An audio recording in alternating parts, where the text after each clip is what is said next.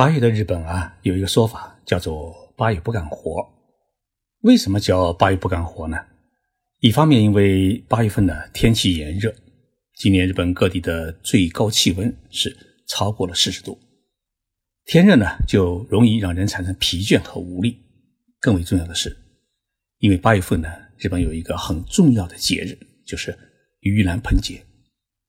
盂兰盆节是一个佛教的节日，就是救济在地狱中苦苦挣扎的恶鬼们，在中国呢叫做鬼节。中国在民国之前对祖先的祭典呢是春秋两祭，也就是春天的时候要祭奠一次，秋天的时候也要祭奠一次。但是目前中国只剩下了春季的祭祀，也就是清明节，而秋天呢已经不祭。中国的这个春秋两季的传统的习俗传到日本之后呢，日本许多寺院神社呢还是保留了这一习俗，但是民间呢。因为四月份刚好是樱花盛开时节，也是财政年度的交替时期。大学生毕业以后开始走上社会参加工作，幼儿园的小朋友呢开始上小学，变成一年级的小学生。所以呢，四月份是日本整个社会当中最为繁忙的时刻。因此呢，人们也没有时间回家去上坟祭祖。日本呢，没有中国那样的清明节。那么。日本的清明节是在什么时候呢？就是现在这个时期的盂兰盆节。从八月上旬到中旬，日本各企业和机关呢，都是轮流的要放一个星期左右的假。这个长假呢，在日本它并不是一个法定的假日，但是呢，却是一个约定俗成的假日。干什么呢？就是回家上坟祭祖。我们发现，在这个盂兰盆节期间，日本人呢还要做一件事情，那就是燃放烟火。我们中国人燃放烟火呢，大多选择在过年的时候，尤其是除夕夜。那么日本人为什么会选择盂兰盆节期间放烟火呢？今天的节目，我就跟大家来聊一聊这个故事。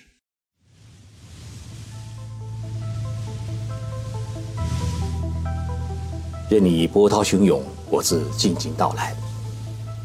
静说日本，冷静才能说出真相。我是徐宁波，在东京给各位讲述日本故事。放烟火啊，需要火药。世界上烟火是谁发明的呢？是我们中国人，不是日本人。因为火药是我们中国发明的，它是我们古代的四大发明之一。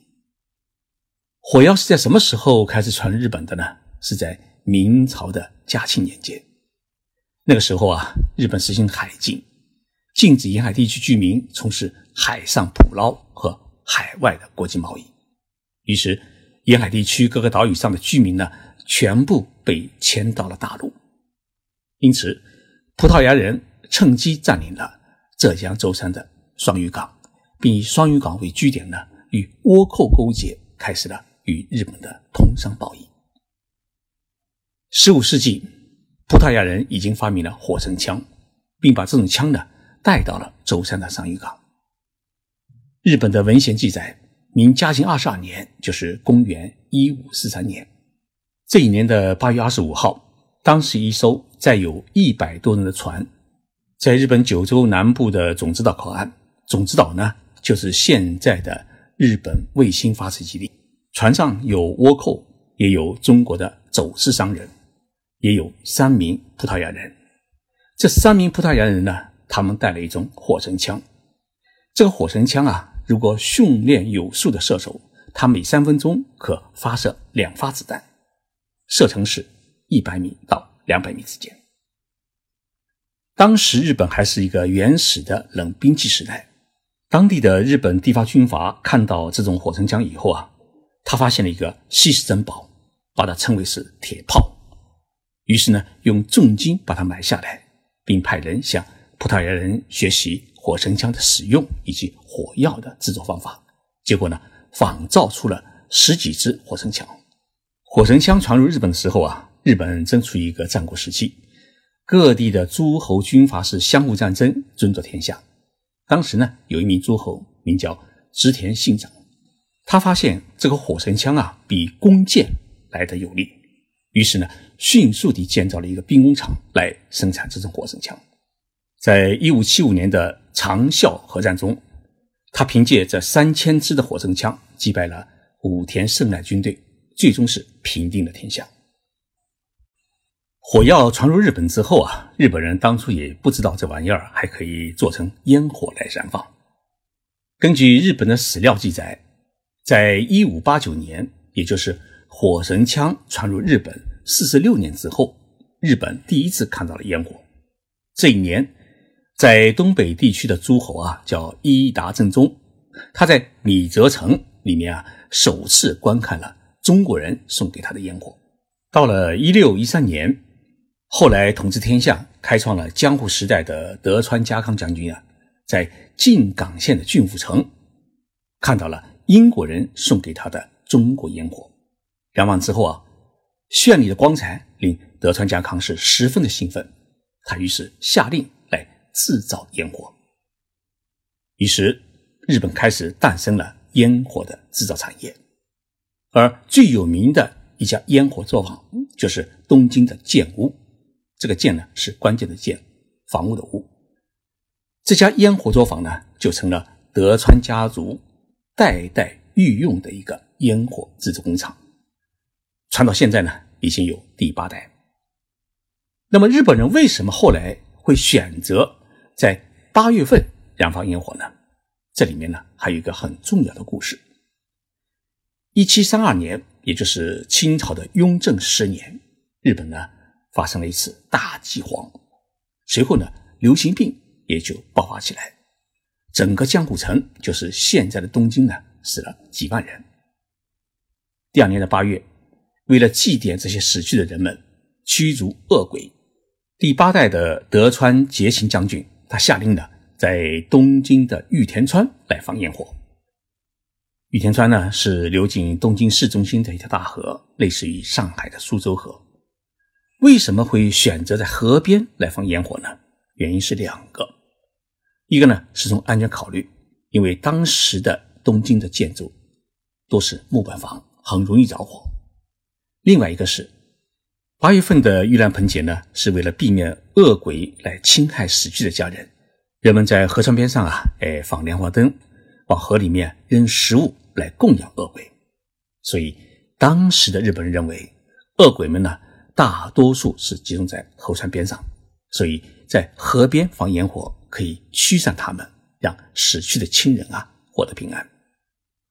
于是，八月份在河边放烟火祭祖驱鬼神，就成了日本社会的一大习俗。玉田川的烟火大会呢，也成了日本历史上最为悠久，也是规模最大的烟火大会，延续至今啊，已经有两百多年的历史。除了在河边放烟火之外呢，在日本九州地区的长崎县。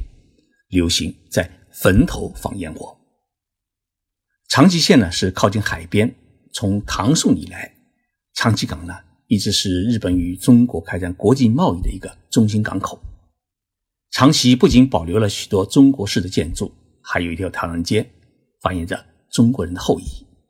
长崎呢还保留了与日本其他地方不同的习俗，而这些习俗呢大多数是来自于中国，其中就包括。上坟放烟火，跟我们现在中国一些地区，呃上坟放鞭炮的习俗啊是很相近。长崎县的盂兰盆节上坟祭祖有一个完整的流程。首先是在八月十一号和十二号两天呢，要先去墓地给先祖的墓做清扫，除了要清除一些杂草之外呢，还用清水啊来清洗墓碑墓石。到了十三号。家家户户门口呢都要挂门头灯，以方便呢祖宗灵魂呢认路回家。十四号、十五号两天呢要去坟头把祖宗们请回家来祭奠。十六号再用灯笼把他们送回墓地。那么烟火是什么时候放的呢？规定是在十四号、十五号去墓地上坟的时候放的，也就是说是请祖宗回家的时候燃放的。那么，坟头燃放的烟火有冲天燃放的大烟火，也有小孩子玩的那种烟火棒。因为日本的墓地呢，大多数是在寺院里面，所以有的寺院呢，为了安全起见啊，规定烟火不能放那种冲天，也就是说飞上天的那种烟火。所以手拿的那种简易型的烟火棒啊，是挺受欢迎。因此，每到上坟的时候啊，长崎县的孩子们是最积极，因为可以去坟头放烟火。但是呢，日本很少看到有爆竹，因为爆竹容易伤到人而受到禁止。在盂兰盆节期间，日本到底有多少场烟火大会？据悉啊，全国共有一千多场，每一场的烟火大会呢，都会使用五千发到两万发不等的烟火。东京都范围之内呢，比较上规模的烟火大会就有三十五个，邻近的神奈川县呢，则达到了四十六个，千叶县呢有四十三个。如果你要在东京首都圈里面赶场子的话，估计都是赶不过来的。东京有三大烟火大会，七月底的最后一个周末，就是历史最为悠久的玉田川烟火大会，燃放了烟火呢是。两万五千发左右。八月十号同一天呢，是东京的烟火大会和明治神宫外园的烟火大会。东京烟火大会是在东京湾举行，燃放两万五千发。那么明治神宫的外园烟火大会呢，是燃放一万两千发。而日本全国著名的烟火大会排在第一的是秋田县的大曲花火大会。八月二十五号举行，其次呢是新泻县的长岗烟火大会，是八月二号举行。那么这两个烟火大会，因为都是全国著名的烟火的制作厂家参加竞演，因此年年都有新品种，年年都能看到新的烟火，而最大的烟火弹的直径就达到了一点三米。值得指出的是。日本各地的烟火大会啊，都不是政府出钱燃放的，都是当地的企业赞助和民众的集资捐赠的。也就是说，每一个城市、每一个地方一年一度的烟火大会啊，是企业对社会的贡献，民众对于家乡的热爱。这两者之间的共同努力，使得烟火大会是代代相传，有的传承了几百年。这里面包含了大家对于自己的祖先与传统的习俗文化的一种敬爱之情，所以日本各地的烟火大会啊，它已经远远超出了原先的祭祖驱鬼的原始含义，而成为日本夏季的一道特别绚丽的风景。对于许许多多的日本来说啊，夏季的烟火大会是他们人生当中的美丽时光，因为许多的女孩子是因为烟火大会而穿上了漂亮的雨衣。许多的女孩子第一次与男朋友的约会，也是一道去看烟火。这仲夏夜的浪漫，造就了无数人的少女梦，想把青春、恋情和告白定格在夏日的烟火之下。